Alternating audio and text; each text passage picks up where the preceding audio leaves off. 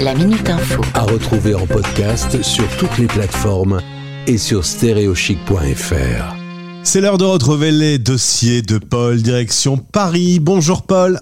Bonjour Gauthier. Merci d'être avec nous sur Stéréo Chic. Aujourd'hui, on va parler des étudiants et comment peut-on faire ses études à l'étranger. Cette possibilité de voyage peut représenter une première euh, expérience d'expatriation. C'est pourquoi aujourd'hui Paul va vous présenter les différents moyens de réaliser ses études à l'étranger.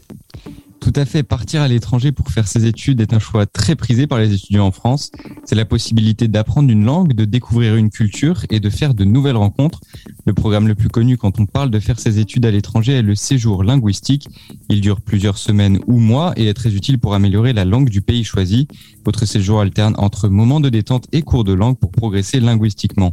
Mais si vous souhaitez passer un diplôme spécifique à l'étranger, alors il faut vous tourner vers un programme d'échange ou alors s'inscrire directement dans un établissement étranger.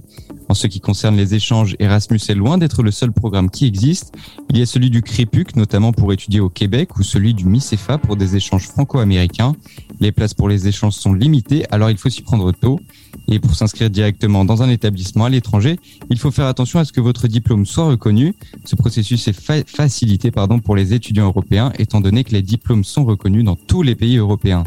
Enfin, vous pouvez aussi faire vos études à l'étranger par l'intermédiaire d'un stage conventionné qui n'est pas forcément rémunéré, ou encore étudier en France et à l'étranger pour avoir un double diplôme. Rassurez-vous, tous les acronymes, tous les liens utiles seront présents dans ce podcast parce que tu nous dis plein de trucs, le crépus, le memicéva. Ouais, tout à fait. Faut suivre. Pour partir à l'étranger, pour faire ses études, ce n'est pas seulement trouver une formation. Que faut-il préparer hors de cette formation? Eh bien, effectivement, pour partir à l'étranger, euh, il faut non seulement trouver un cursus, mais aussi disposer de suffisamment d'argent pour se loger et pour manger. Et ouais. Donc, en plus de l'argent, il est nécessaire de consulter pour les différentes démarches administratives à faire.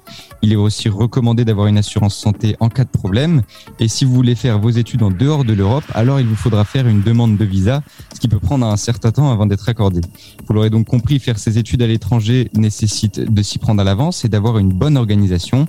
Mais les avantages et souvenirs que vous pouvez vous faire en allant découvrir une nouvelle culture tout en progressant dans vos études ou dans les langues rend cette expérience unique. Merci Paul. Euh, justement, en parlant d'expatriation, tu vas hmm, partir vers d'autres cieux.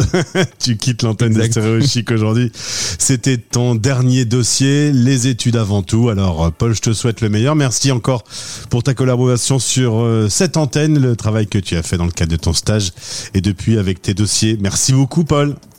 Bah, merci beaucoup à toi, Gauthier. Belle carrière à toi et réussis ce que tu as envie de faire.